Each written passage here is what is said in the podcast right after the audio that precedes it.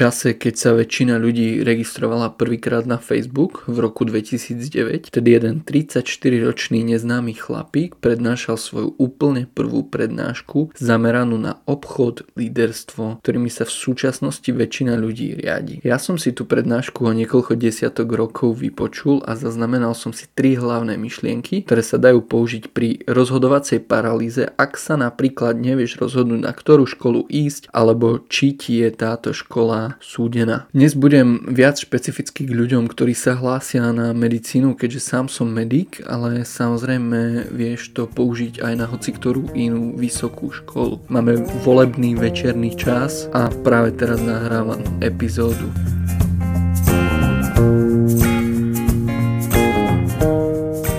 Inými slovami, rozhodovacia paralýza Decision paralysis je psychologický jav, v ktorom nie si schopný sa rozhodnúť z viacerých možností. Ja som to mal určite tiež tak a preto, ak si vyberieš veľa možností, veľa škôl, bude to pre teba veľmi náročné. Vyber si jednu, maximálne dve školy a na ňu sa sústreď. To je moja úplne prvá rada, ktorú ti odporúčam Simon Sinek vo svojej prednáške Start with Why, začni otázkou prečo, hovorí o tom, že pokiaľ predávaš nejaký produkt, ty sa nepozrieš na to, čo to je za produkt, dá sa to povedať aj aká to je škola, ale prečo chceš predať ten produkt, prečo chceš ísť na tú školu. Ten hlavný dôvod predaja, také vnútorné prečo. Opisuje to ako zlatý kruh, ktorý vychádza z biológie a zo štruktúry mozgu, ako je mozog rozdelený a ktorá časť je zodpovedná za čo. Určite sa zhodneš so mnou, že takmer 100% ľudí vie, na akú školu chce ísť, čo to je za škola. Menej ľudí sa pozera na to, ako sa vôbec dostať na tú školu, ale veľmi maličká časť premýšľa nad tým, prečo ísť na tú školu. Keď som prvýkrát videl túto prednášku, prekvapilo ma to.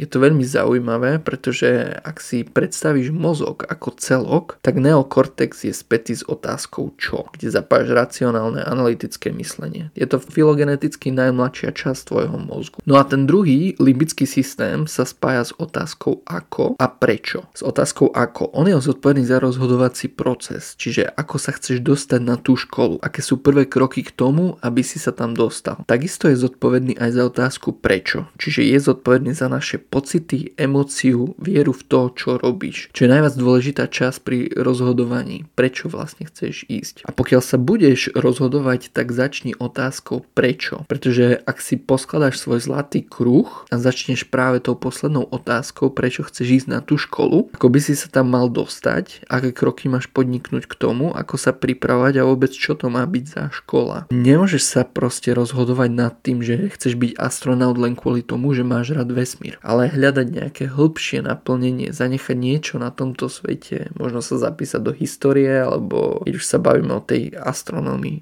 také dve dôležité otázky, ktoré by som si položil teraz, ak by som sa znovu mal rozhodnúť, kde ďalej. Aké pocity máš pri tom, ak vieš, že z teba raz bude doktor, doktorka a ako sa cítiš pri predstave, že nikdy nebudeš doktorka alebo nejaké iné povolanie, ktoré si tam doplníš. Zamysli sa nad tým. Pokiaľ si nič iné nevieš na sebe predstaviť, tak e, odpoveď je jasná. Ale čo to pre teba znamená? Čo si musíš odpustiť? Čo musíš obetovať? A čo získaš ty tým, že tam pôjdeš na tú školu. Môj taký hlavný dôvod nebol ani tak, ako to má väčšina ľudí alebo väčšina rovesníkov v mojom okolí, ale mne išlo hlavne o to získať informácie a zaujímať sa o to, ako to funguje v ľudskom tele. Sám by som nenašiel dostatočnú motiváciu, aby som sa tomu venoval a preto som sa rozhodol študovať túto školu.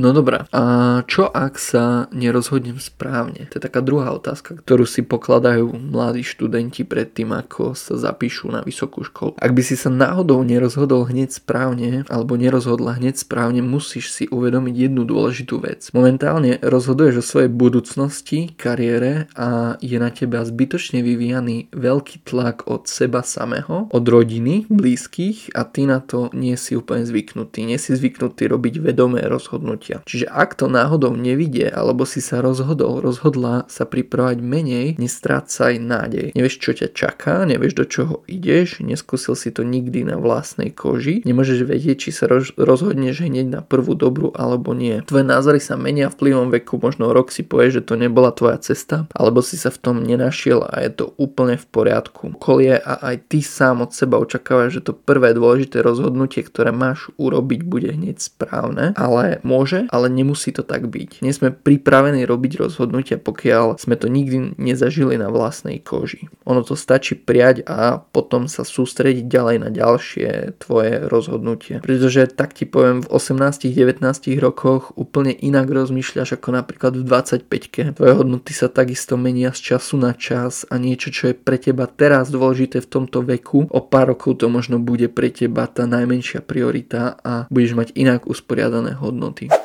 Najčastejšie otázky, ktoré sa možno pýtaš aj ty a jedna z nich je, môže študent, ktorý študoval na inej strednej škole ako gymnázium dostať sa na školu? Mne príde, že každým rokom sa dopyt po štúdiu medicíny rapidne zvyšuje a aj u tých študentov, ktorí nešli tou klasickou cestou základka, gymko, medicína. Nezáleží na tom, akú strednú školu máš, pokiaľ urobíš primačky. Môže byť kuchár, čašník alebo študovať elektropriemyslovku, čo je vlastne môj prípad prípad, ale ak sa pripravíš na tie príjmačky, máš šancu sa dostať. By som to trošku skrátil. Každý máme rovnakú šancu, je len na nás, koľko sme ochotní do toho vložiť, aby sme sa tam dostali. Dnes máš k dispozícii rôzne kurzy, internet, kde si môžeš absolútne všetko vyhľadať v podobe textu, videa, prednášok, obrázkov, čokoľvek, čo ti napadne. Takú jednu nevýhodu vidím v tom, že nebudeš mať základy z tých nosných predmetov, ako je biola, biológia, chemia a možno fyzika. A na niektorých gymnáziách sa učí aj latina. Potom vo vyšších ročníkoch sme všetci na jednej lodi a nezáleží na tom, na akej škole si, pretože už sa učíš učivo, ktoré na stredných školách ani zďaleka nie je. Taký môj tip ešte na záver je, nájdi si stránku Vysoké školy CZ, alebo možno to je aj v slovenskej verzii a urob si kvíz. Odpovedz na niekoľko otázok a uvidíš, ktorý obor ti vyjde. Tiež to je jedna z takých pomôcok, keď už ti absolútne nič nepomôže.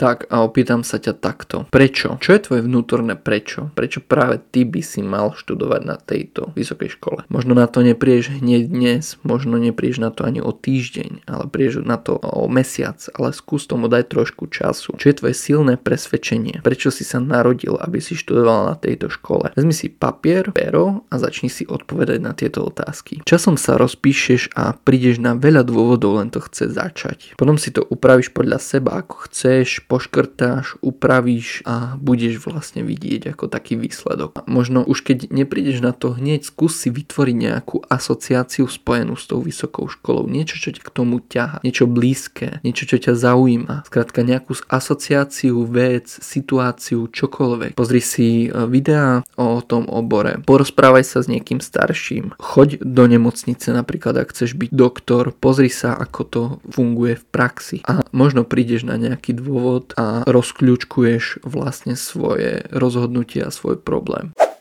Možno také najčastejšie dôvody, ktoré ľudia si dávajú, keď idú na tú vysokú školu, alebo ktorí sa hlásia na medicínu, sú peniaze, sociálny status, prestíž a možno spokojný tatko a mamka. To je tiež jeden z dôvodov. Alebo sú takí, ktorí chcú mať o čom hovoriť, písať, chváliť sa. To sú také veľmi povrchné dôvody. Aj potom väčšina ľudí ti povie, že chce pomáhať ostatným. Ďalší ti povedia, že poznajú tam nejakých kamarátov alebo proste známi im tam išli alebo tam ide moja spolužiačka.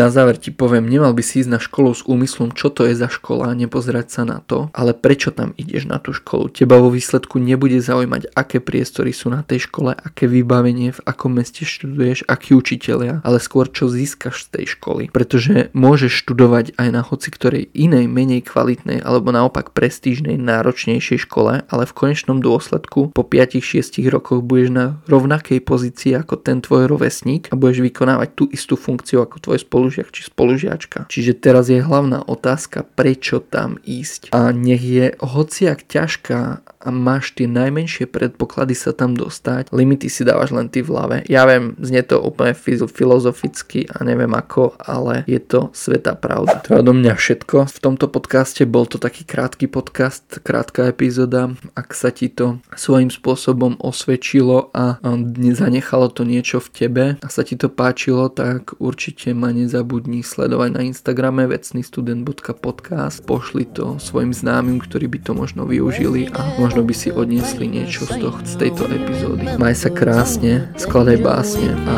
čauko. Vidíme sa v nejakej ďalšej epizóde. Ahoj. Burning like embers, falling tender, longing for the days of no surrender years ago. And will